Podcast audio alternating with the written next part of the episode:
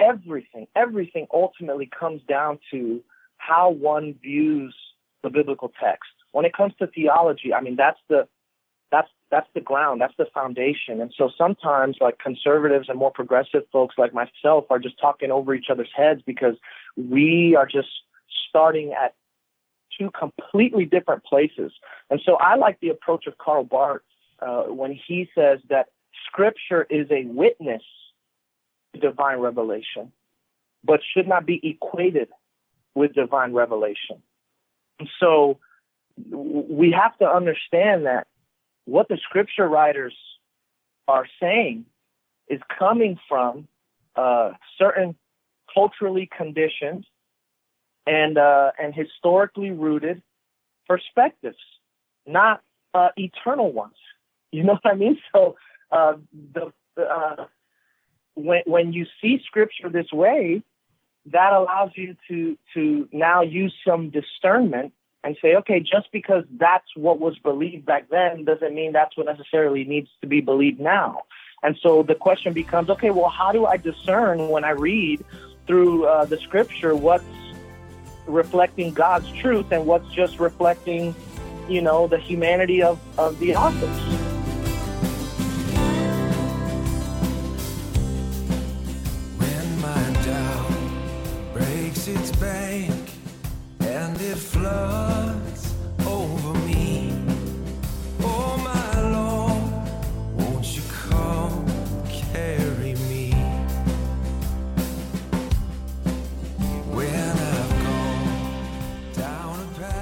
Everybody, welcome back to the Can I Say This at Church podcast. Based on feedback from the most important person that influences this show, which is my wife, we're going to try the intro live. So here we go. Today I am joined uh, by Pastor Danny Prata, who comes from Heartway Church in Florida.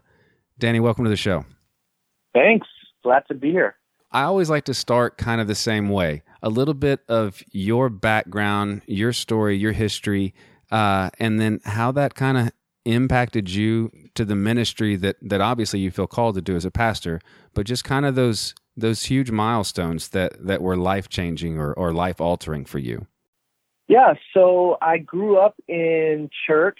I have two wonderful parents who kind of trained me up in the right way. And every Sunday we were going to church and worshiping together, and we would pray together. And so that was kind of like always put in front of me when I was a child. Uh, but my faith wasn't really my own until I got to college. When I was in college, that's when I really uh, started getting around some other folks who were serious about following Jesus, and uh, I started to become a lot more passionate about my faith to the point where I transferred schools. At the time, I was at a university studying sports management my freshman year of college, and I transferred to uh, school in West Palm Beach called Palm Beach Atlantic University and uh, got my Bachelor of Arts in Ministry Leadership. Then from there, I went to the Southern Baptist Theological Seminary. I had uh, gotten around some uh, Reformed friends at college, and they had sucked me into that world. And so after I graduated, I said, you know what? I want to go to like the hub of this kind of stuff. And so uh, SBTS was was that for me at the time, and so I went and I was uh, exposed to you know fundamentalism at its best. I guess you know uh, a lot of uh, a lot of challenging things were were taught to me and things that I challenged as well. And and during that time, uh, even though I liked what I was being taught to believe, I didn't like how a lot of the heroes of my faith were holding their beliefs. Like they were just really uh, combative and kind of argumentative with other streams of Christian faith and practice. And for me, that was a problem because I have half of my family that's Catholic, half of my family that's uh, charismatic. And uh, according to the folks that I looked up to, both of those uh, streams were just like probably not even considered to be Christian, to be honest. so uh, that started getting me investigating a lot. And uh, long story short, I just started uh, expanding my my reading, and it got me to a point where I really started questioning a lot of uh, what I had held to be true. And so during that time, I decided to start a church. And so I started a church, and shortly after, my faith kind of crumbled completely and totally. And so I, I, I tell folks all the time there would be weeks where on a Thursday I was doubting whether God existed, and on a Sunday I had to preach to a room full of people about this God that I didn't know uh, existed or not. And so um, it's been a crazy couple of years, but right now our church has become somewhat of like a, a, a a safe place for spiritual refugees and people who are on the fringes and people who are struggling with questions and doubts, uh, because that's kind of been my journey. So I appeal a lot to those folks who are trying to rethink their faith in light of uh, the contemporary world. I want to clarify on something you said in there. So you said when you got to college was when you met Reformed. Yeah, when I was uh, when I was in college, I just kind of made friends with some guys who were like all into Mark Driscoll and mm-hmm. Wayne Grudem and John Piper and R.C. Sproul and John MacArthur yeah. and Matt Chandler and how um you name it. You how know? is that? So how does that differ then from your upbringing? Were you more Catholic upbringing or more charismatic or some kind of mixture of the two? Uh, I I grew up going to a sensitive uh, megachurch that was not really too keen on theological conversations, to be honest. So none of this stuff was even like a thing to me. You know, I mean, it was the same conservative evangelical theology, but they weren't like mean about it. You know, so uh, I didn't, I don't, I didn't have too much baggage from my upbringing, but but once I got to college and I started getting introduced to this world, that's when I really uh, started having some issues with a lot that I was reading and, and learning. I can echo that. So I was the opposite. I I went to a church that preached a lot. Uh, I went to a an independent Baptist church in in West Texas, and then went to Liberty to you know cement all that. And then after leaving Liberty, I was like, man, I don't. This doesn't hold water in the world that I live in, and the way that we treat people doesn't seem to match very well with the Jesus that I say that about that the Jesus that we talk yeah. about. And it just man, it, it struggled. And I relate a lot because during my whole phase, like I lead worship at my church pretty much every Sunday or I'm involved with it. And I struggle with not necessarily preaching things that I don't know if I believe in, but singing them, uh, which is, yeah. which for me, singing is one of the ways that I currently like worship God in a way that I can't quite describe, if that makes any sense. Like there's something. No, I get it. Something primal in it that I, that, I don't know, something deeper than humanity. Yeah you know, for me, I'm with you, man. For me, when I started kind of uh, exploring outside of my box, because there was a point in time where I thought my Christian box was the only box. Everything else was just painted or uh, or wrong or confused or misguided. Like I had the truth and my group had the truth. But when I started like moving beyond that, what what kept nagging me was that I would listen to uh, a lot more progressive minded Christian thinkers. And I just couldn't fathom how they could be so free in their love.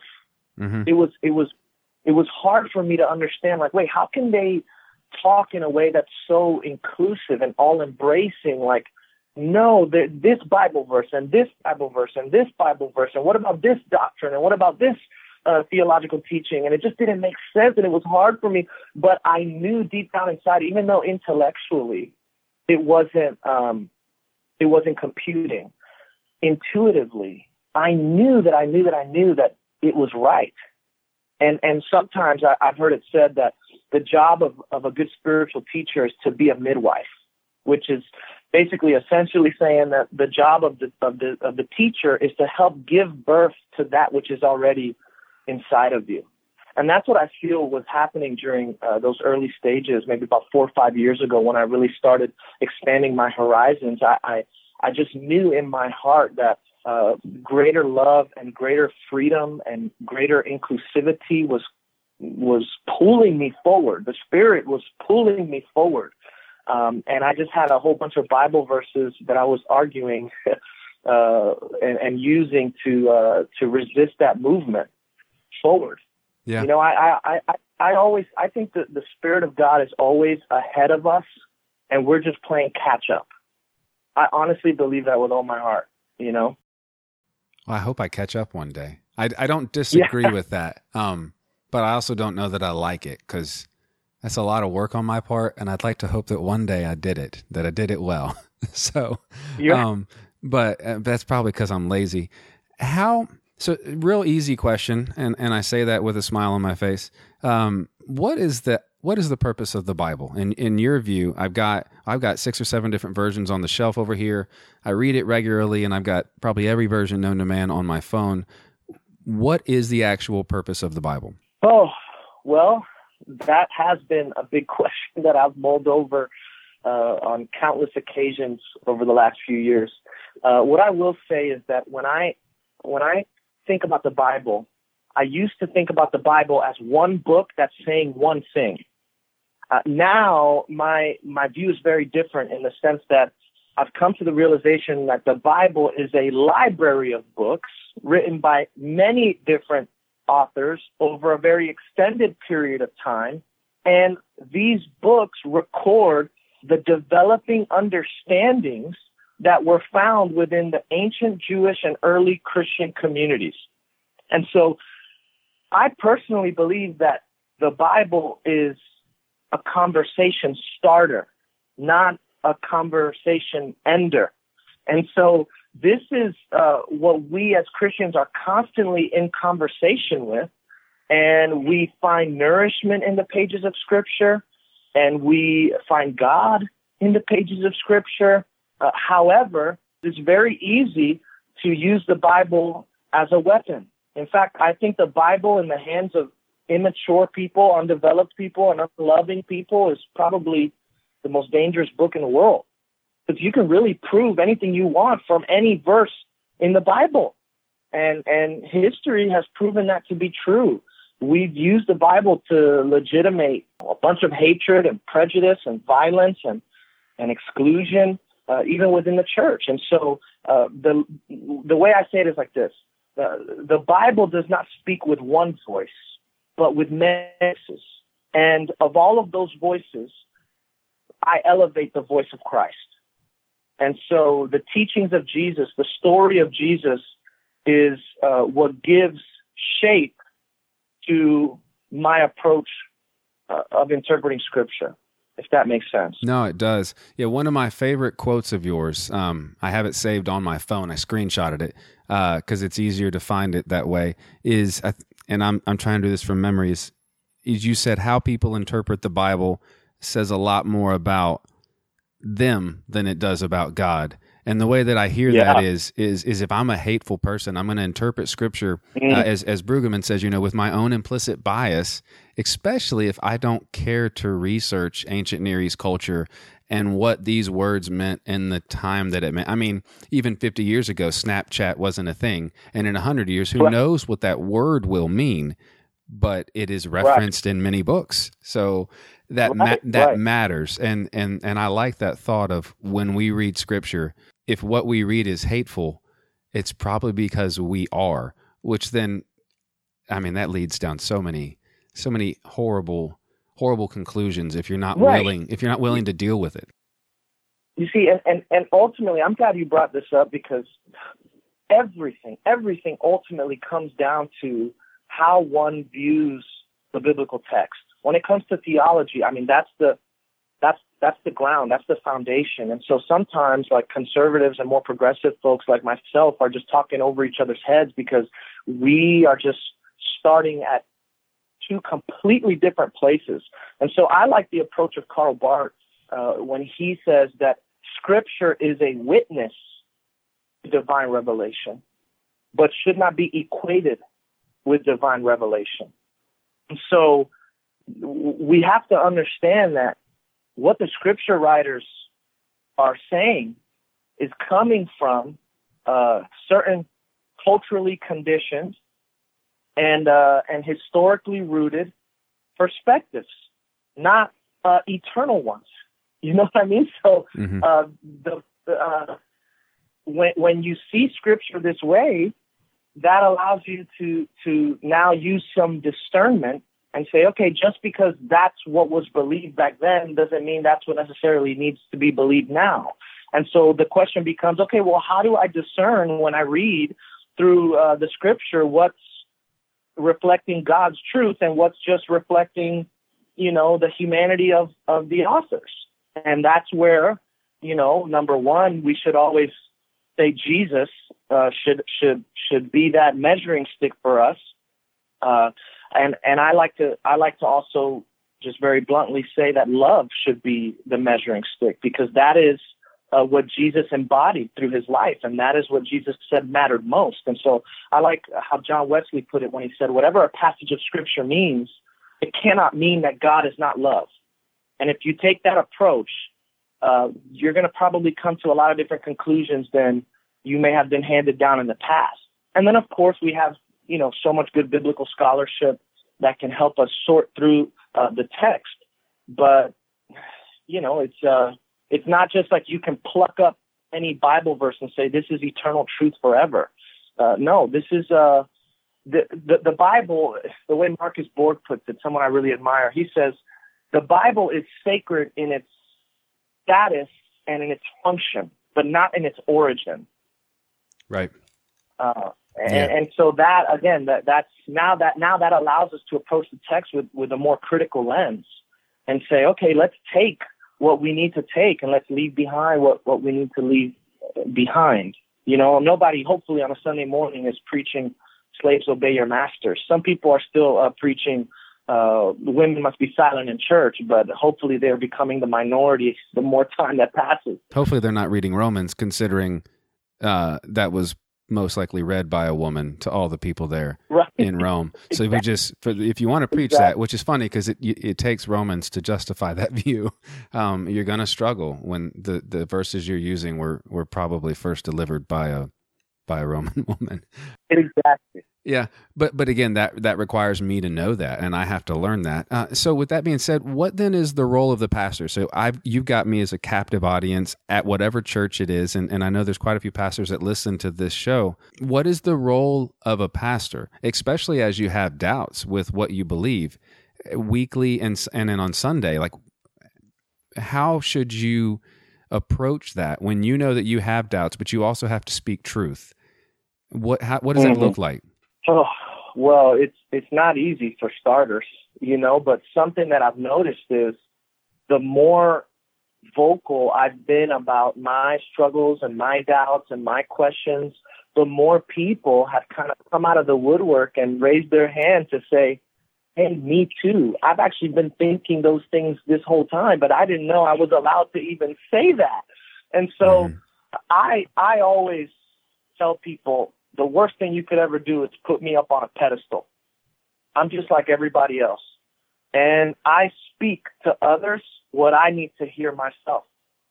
And so when I'm preaching, I'm preaching to me and I'm letting everybody else listen in. And if it's helpful for you, great. If it's not, fine. But I think uh, ultimately the job of, of the pastor is to witness to all that they have been experiencing of God in their life and to help other people become the most loving versions of themselves. That's what this whole thing is about uh, from top to bottom. And so that's that's what I try and do. Our, our, my job is to serve. My job is to bless. My job is to help. And you know, if me being honest about my journey can serve that purpose, then great. That's what I do. One question that always nags at me, and I've never, honestly, I've never been ballsy enough to ask it to a pastor, but I've got you, and so I'm going to try. And if if it doesn't come off right, I, I, here's for those listening. I, I, intend this from the best from the best perspective. Um, thinking in light of, of the pastor that just committed suicide, and, and then I've been reading a lot about suicide. I just read a book from Steve Austin called Catching Your Breath, which is uh, got a mm. lot of that struggle and angst. Is so many people, specifically people in a position of leadership, be that you know a manager or be it a pastor, where you're not allowed to show, you can't turn it off. Like you have to show up Sunday you can't turn it off. Everyone else gets to grieve and check out, but the pastor. Right. And you have to answer the phone if someone calls because that's how this works. So, how can the church partner or or create a safe place that that brokenness doesn't continue to be a leading cause either in the congregation or in the leadership like people just literally ending it mm. yeah I, I remember hearing a pastor say once that everybody who is even considering to enter into pastoral ministry should first spend a whole lot of time in some AA meetings. Because in those meetings you will kind of learn how much BS uh, we kind of put up with in church and how how many masks people are wearing and how uh, inauthentic people are within the walls of, of the church.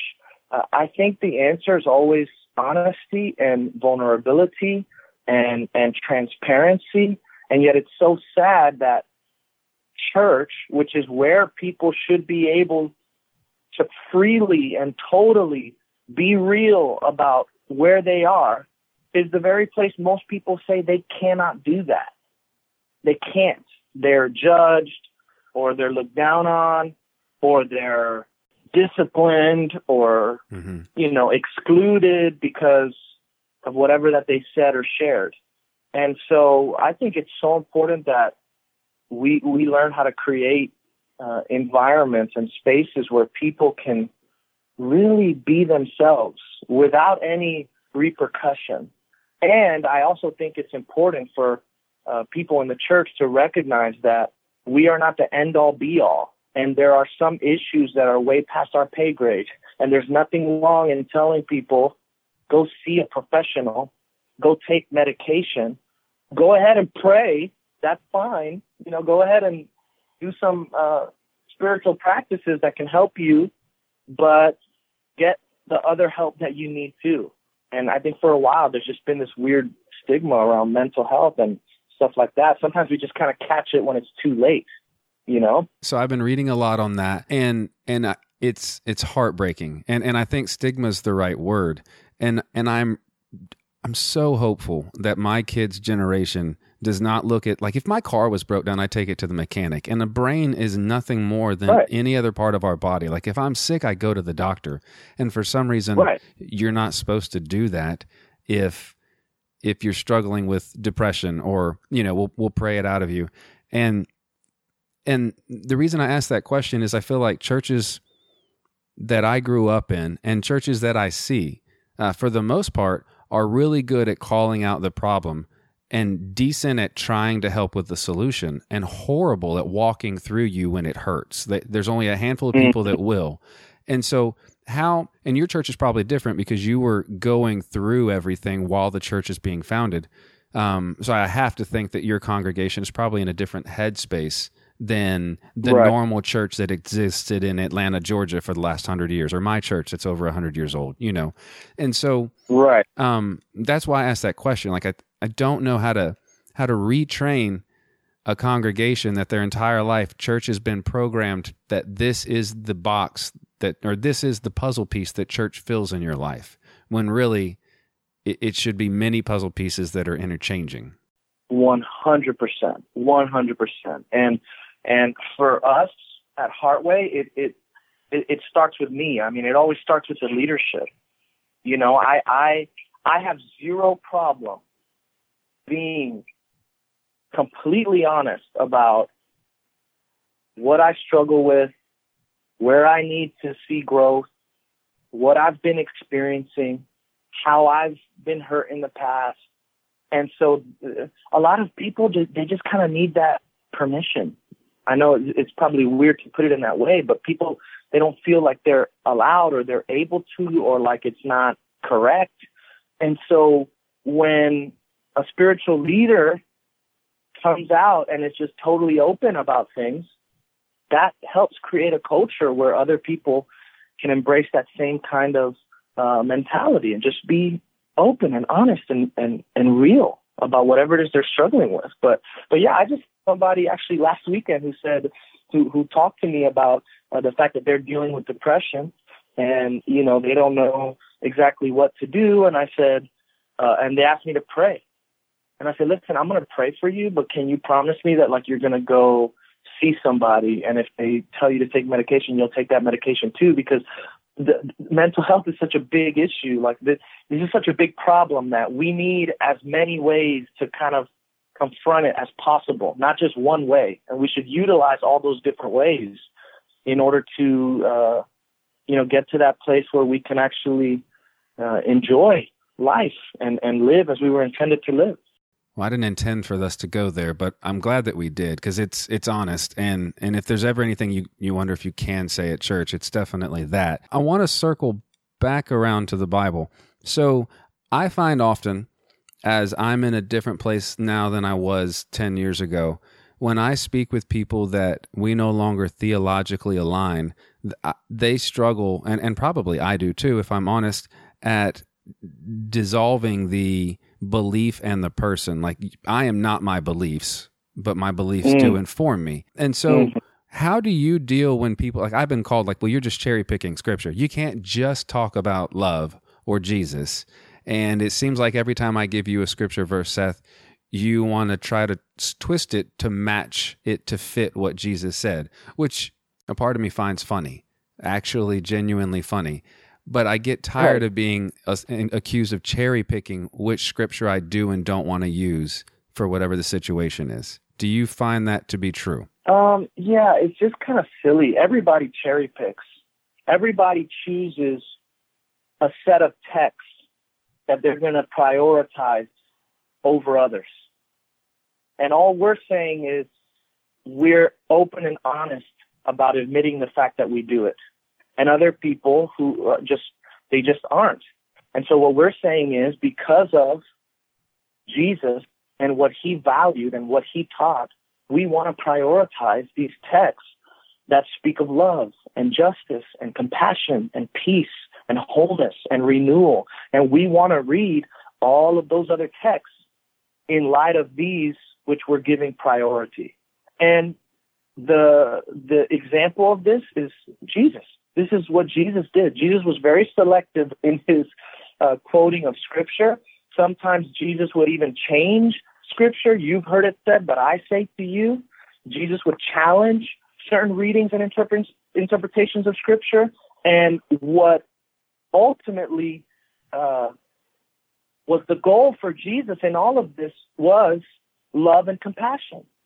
That, that was always the goal for Jesus. That's where he wanted to end up. And so if there were certain people who were using the law to exclude other people or to uh, belittle other people, uh, Jesus said, Hey, I know that's what it says, but uh, people matter more than rules, and relationships matter more than your dogmas. And so when there's a conflict, you gotta, uh, you've got to be willing to question some of this stuff and some of the way you're reading it. So I like how one uh, one teacher by the name of Paul Knitter, um, he says he's from Union Theological Seminary. He says that he operates uh, with what he calls an ethical hermeneutic, which means he basically tests the validity of truth claims on the basis of the ethical fruit that those truth claims produce in people's lives.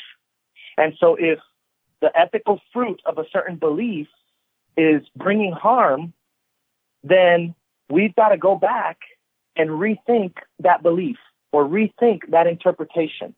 Does that make sense? It does. But how do we measure harm? Because um, what could be harmful for me? Yeah. So, like, like say I own a business. What I think is harmful uh, is entirely different than what you might think is harmful. So, how do I measure harm in that hermeneutic?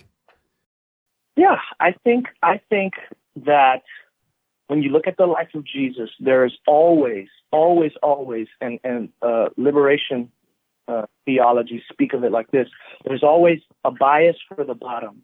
There's always a preferential option for the poor. God's heart is with the oppressed. God's heart is with those who are excluded and marginalized. And so, you know, in what way are our beliefs and our interpretations and our and our theology uh, impacting those folks? And that's where that's where we can look and say, hey, this is actually producing a lot of harm, or this is actually doing something that's good. And and again, love is our guide. Love is our guide. At least that's how I, I try and simplify it in that way. Lift your eyes up to that yellow sun. Let the northern tide feel it come undone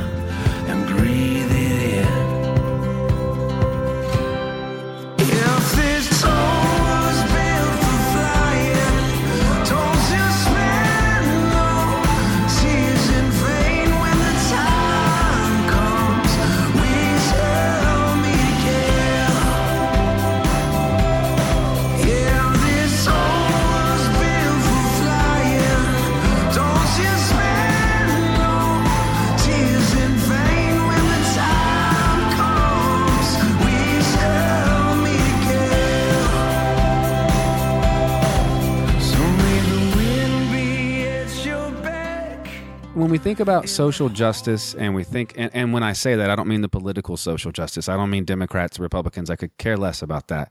When i think of bringing that salvation that uh, to me social justice is a form of salvation. Like things are being reconciled. And and if i'm just to be overtly blunt like i believe that that that humans ultimately are being reconciled but so is everything else. You know the computer that we're talking on this microphone the universe everything is being made whole and that that's what the kingdom of God is ultimately going to look like, um, which I believe is going mm-hmm. to be extremely leveling. So, how does the church do that? What does the church need to change um, for that version of the kingdom of God to come into being? Because what I see now does not look like that, except for really small pockets. And I want to make sure I don't have just an echo chamber of people that agree with me. Yeah, you know, I'm a I'm a big proponent of the statement uh, made by Jürgen Moltmann when he said all theology is eschatology.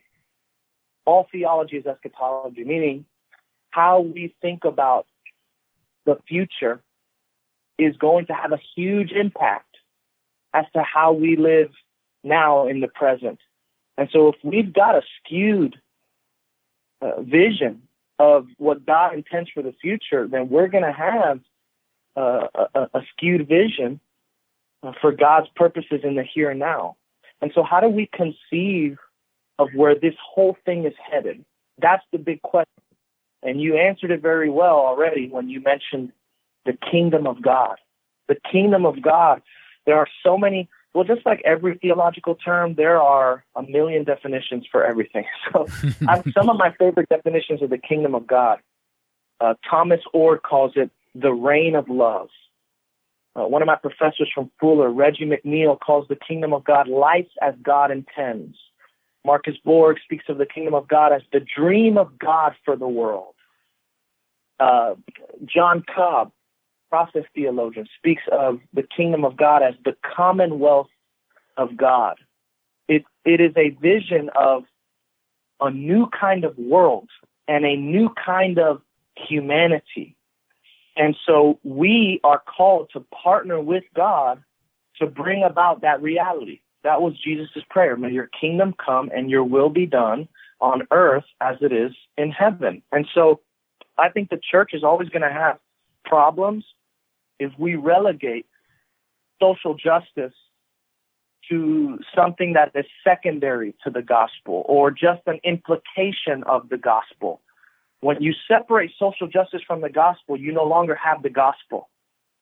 You go to like those are one and the same.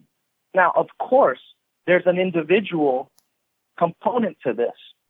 We preach the good news that people can be reconciled to God through Christ. But here's where people get it mixed up. What it what that means, okay, to be reconciled to uh, to God through Christ, what that means is you are partnering with God to bring about this alternative social vision that God has for the world. That's what it means for you as an individual to be reconciled to God and to be faithful to God and to live the kind of life that God intends. So the social component and the individual component of the gospel belong together. They belong together. God has a vision for what the world could be. We saw, we saw that uh, in Jesus, and now our calling is to uh, partner with God to create the kind of world uh, that we saw uh, made known in Christ. How do we do that well when we have eh, when we have things that like just came out to uh, yesterday that social justice activism reform that so many uh, Protestants sign their name to it, I have to think that you have to be aware of it. I haven't read it in full, but I, I hope you know what I'm talking about. Uh, that John MacArthur espoused. Like, how do we, how do we on one side of the church join hands with the other side of the church when they seem to just not care? Like, just check out. Like, you're reading it wrong. It's your fault. Like, how I don't need them to agree with me, but how do I actually partner with them? Because it's gonna require that. Like like a church, like there's a part of the church that to do the ministry that needs to be done requires the mechanisms and the infrastructure that the body of the church historically has made. But it seems like sometimes that body just doesn't care to use it for anything but gain. Yeah. So how do I partner? And and I love what you're saying about social justice, but I don't know how to make that key fit into that lock to even start down that road. Well, on a personal level, I'm I am trying to spend a lot less time fighting the old and a lot more time building the new. Hmm. And so, kind of like Richard Rohr says, the best criticism of the bad is the practice of the better. I I I just think that those of us who have captured the heart of the kingdom need to pay a lot less attention and give a lot less energy to folks who are dragging everything back. And we need to give all of our energy and all of our focus to moving things forward. So like what does that what does that mean for our communities? Like we we just got to be on the ground. We've got to be uh, connected. We to, to to to the poor. We we have to be um, actively at work in our communities, bringing about change. Not just and and I make this distinction oftentimes. A lot of churches are good at doing the work of charity, but not a lot of churches are good at doing the work of justice. And there's a big difference. You know, yeah. ch- charity is charity is doing nice things for people who are in need and we need a lot more charity. But that's not where it stops for us. If, if the vision of Jesus, if God's goal and desire is the kingdom, then we also have to fix and change the structures and systems that create the poverty and the neediness in the first place. So so that's where that's where churches need to need to get really creative and and start figuring out how can we actually make a lasting impact? How can we actually bring about change? Not just do nice things for people and take pictures and post it up on social media and then pat ourselves on the back and make a video. You know what I mean? So, so it, yeah, it's it's not easy. You know, it's not easy. But I'll tell you what: the fact that these folks had to make a statement tells you that folks like us are making enough noise that that's a necessity for them. Do you know what I mean? Because mm-hmm. I'll tell you what, when I was when I was in that world four or five years ago, this wasn't a conversation, but it is a conversation now. So the the reflection is happening, the conversation is happening, the dialogue is happening, and uh, I think unfortunately the church has usually had to had to be dragged, kicking and screaming, into the future I mean, well, that's that's the story of the. I mean, it, that happens every like that's biblical. Like that is the story of Israel. Like I will save you from Egypt. All right, we're good. You promise you'll do this? Yeah, of course. That's our covenant. Just kidding. He was gone too long. Let's make a calf. Let's do this thing. Like that is the story right. of the church to kicking and screaming, um, which makes God more graceful. Honestly, I know. I, and that's my biggest frustration. Like when, when you talk to people who are not in church world and you ask for their opinion of Christians, I'll, I'll tell you the one thing you're never going to hear. Oh, Christians? Man, those are those people who are just really ahead of the game. Those are those people who are just always challenging the way that we do things and, and trying to pull society forward into a better future. No, that's not what people say about us. What they say about us is, oh, those are the folks that are holding everyone back. Those are the folks who are still like getting mad about the fact that uh, women are wearing, you know, uh, jeans that have holes in them which by the way we had an incident like that in my church which is why well that's in my uh, to, head. to be or, fair i don't like the i feel like that's a waste of money but that's me. That's a personal preference. If she likes it i don't care. That's fine. you know, we, just, we just worry about these issues and we make we're just so behind. It's like i'm so bored by some of the conversations that we're still having in the church. Like why are we why are we still having these conversations that i mean the world has moved on the mm-hmm. world has moved on. and eventually we will have to as well. But guess what? What we're supposed to be are we're not supposed to be the last ones to wake up. We're supposed to be the ones ahead of everybody else. If the Spirit is constantly calling, if the Spirit is always ahead of us, you know, that means that we as people of the Spirit should be ahead of everybody else too, letting the world know, hey, this, there, there's a better future. There's a better way to do this. There's a better way to be human. Look at how we're living amongst ourselves. This is what God desires for you and for the universe as a whole. But that's just not the reality, you know. And so it, it's it's tough.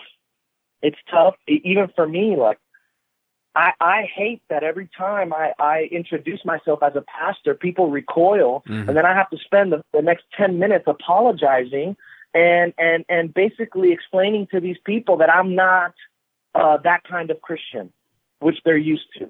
You know what I mean? Like mm-hmm. I get why some people feel like they just need to check out and throw the whole thing away. The label's not even helpful for me. I, I understand it. You know, I, now I believe too much in the message of Jesus and in Christianity to do that. Uh, I, I'm going to stick it through. At least that's where I am now. Um, but but yeah, it's it's not easy. What do you think changed in the last five years? Because I agree with you. Like, I, I'm only out of college for 10 years, and I know I was in a bubble of liberty, but just even when you turn on the news or social media, like Facebook existed then. Although, to date myself, Facebook came to the campus because you had to be at a college to get Facebook. Um, so I'll let people Google what year that was. But, like, I don't what what do you think has changed like in what you've seen um, not necessarily what you've heard but what is what has changed either in the western civilization of humanity or in the culture of the world that we are it appears gradually progressing um, which which scares me for what my son will deal with in 30 years what will i stop progressing at but i'm not there yet um, what is what is right. what has changed well i can probably speak better as to what's changing in the church. Mm-hmm. We can start there. Sure.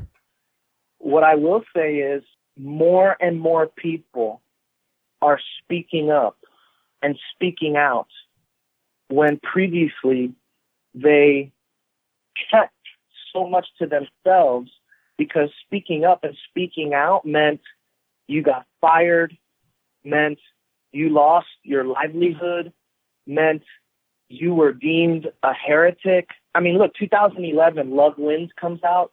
Farewell, Rob Bell. Fast forward, I mean that that book created such a ruckus in, in Christianity. That book rocked me. Absolutely. I remember yeah, yeah. reading that. I had just started my banking career. I read it on my lunch break over the course of a week. I remember walking away slightly angry and extremely confused, specifically because he didn't really give any answers. He just said, "Here's the different right. views. Go figure it out." Well, that's his, that's his style, you know, and and uh, but but what I will say is there were a lot of people who had to pay the price, and because they paid the price, uh, you you have this podcast right now, and you don't probably get as much heat as those people did. You know what I mean? Like, well, so so that's what I'm saying. I'm sure I don't get as much as they do, but I get well, I get more than I thought that I would. Yeah, of course. You know, I, I get criticized all the time, but my point is like uh, alternative theologies are being normalized now. Like that, there are more and more people who feel uh, bold enough and courageous enough to now speak because others have spoken before them. Mm-hmm. And and so I think, especially with social media and the more content that's being put out, and listen, my journey, my my journey towards the kind of Christianity that I practice now, a big part of all of this has been podcasts. I listen to, and I'm not even kidding. I still probably listen to anywhere upwards of eight to ten hours of podcasts every week, and that's probably not. I probably do more than that sometimes. I, I mean, so those podcasts are people like yourself who said, you know what? Let's change the conversation. Let's talk about stuff we weren't allowed to talk about before. And so the more we normalize this, the uh, the easier it'll be for other people to pick up on the fact that you can't just put a label and call us heretics and expect us to be silenced now and and and uh, not taken seriously. No, that's just it's just not the reality anymore of the world that we live in. So I think that's been a big part of the shift. Yeah, no, I agree. I used to be afraid of the heretic label, mostly because I used it as a weapon. But I'm finding more and more and more. And I posted a quote not long ago that was given to me. Uh, what did it say? It's it's a Helmut thick. I can't say his name. It's it's German, like thick Theo, I can't say it. Uh, it basically is. It's a person who speak. It's it's T H I E L I C K. That's too many consonants in a word for me as an American, and I'm I'm willing I'm willing to admit that. But he says a person who speaks to this hour's need will always be skirting the edge of heresy, but only the person who risks those heresies can gain the truth. Mm. Which I, I really resonate with because I feel like it gives yeah. me permission to keep doing what I'm doing, which which I find I find life giving. Like the more that I research and the more that I read, and honestly, the more that I watch the numbers of which podcasts are downloaded, like you would think that it would be the the big, you know, because I, I've interviewed people not just progressive, I've interviewed people from all all different walks, but it is the right. the, the topics on hell uh, the conversation on atonement and the conversations mm. on salvation that have been historically mm. every month consistently enough so that they almost outweigh many of the other episodes, which are wow. like tent pole portions of our faith. Like, where do I go when I die? What does salvation look like? Why did Jesus die? Which if those are the most listened to, I really wonder what most pastors are preaching on Sunday. But I find the more and more that I dig and the more and more that I read and engage in different streams of theology, uh, the deeper God gets and and the the I don't know, the more flexible I become. And that's not the right that's not the right verb, but it's close. No, but I, I'm I, I get it. I, I believe the search for truth is the search for God. And that truth, big T truth, has nothing to be afraid of. So there's nothing that's off limits. Ask the questions, search, investigate, read beyond that which you have originally been exposed to. That's when you're going to start growing. That's when you'll get stretched. That's when you'll see. I didn't even know that other theologies really existed. And if I and, and if I did, think that other theologies besides my own existed, I just dismissed them automatically as falsehoods because those articulations were different than mine. And that's what we're that's what a lot of us are taught. This is, there's just one way to see it, and that's it. And if you don't see it this way, you're wrong.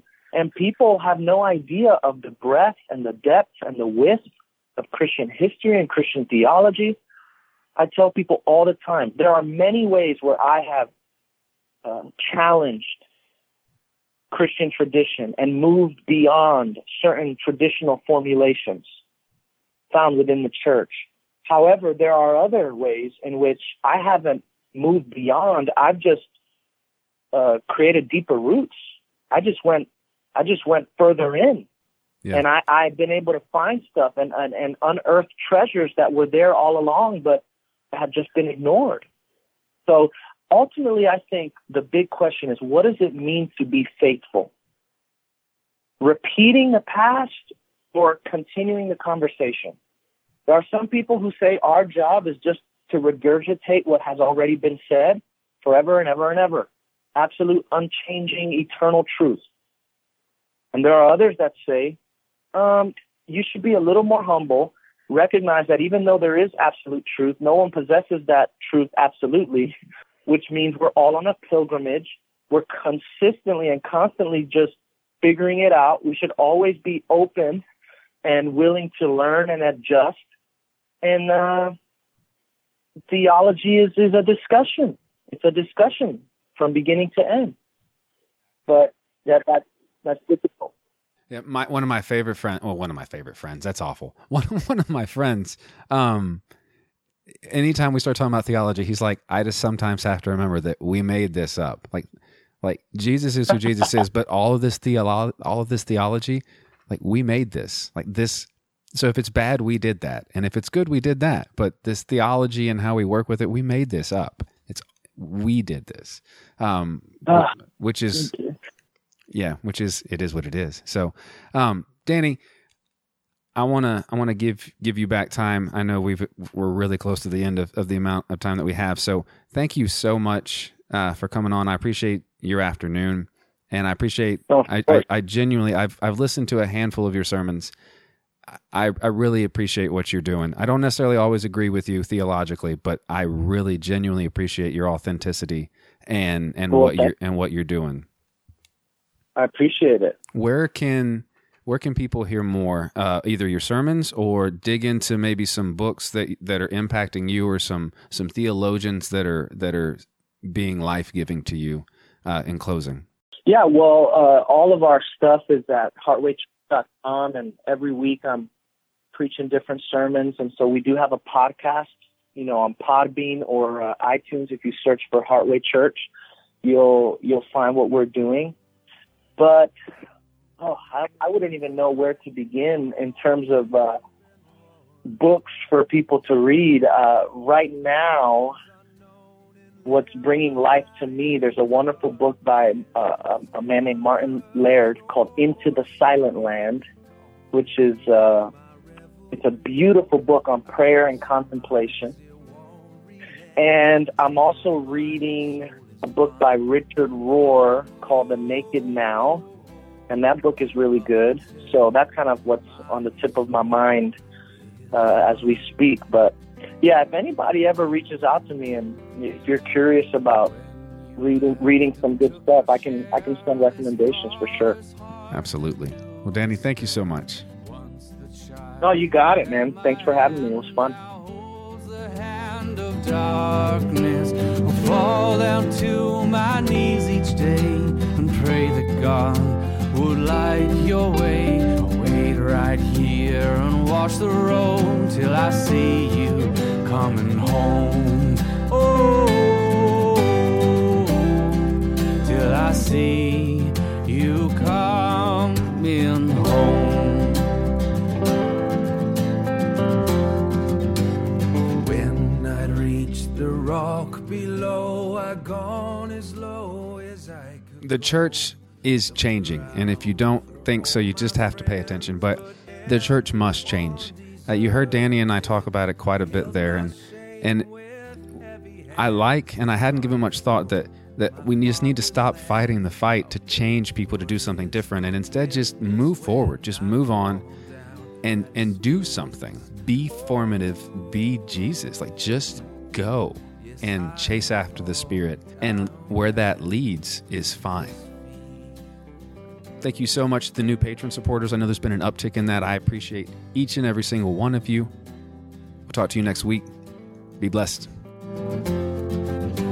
I watched that road for countless days, hoping just to see your face. Your brother said that I hoped in vain, and he wondered why I bothered. A long way off, I saw a man. He looked like you so off I ran. My God, is this my son at last? Is my child now coming home? Oh.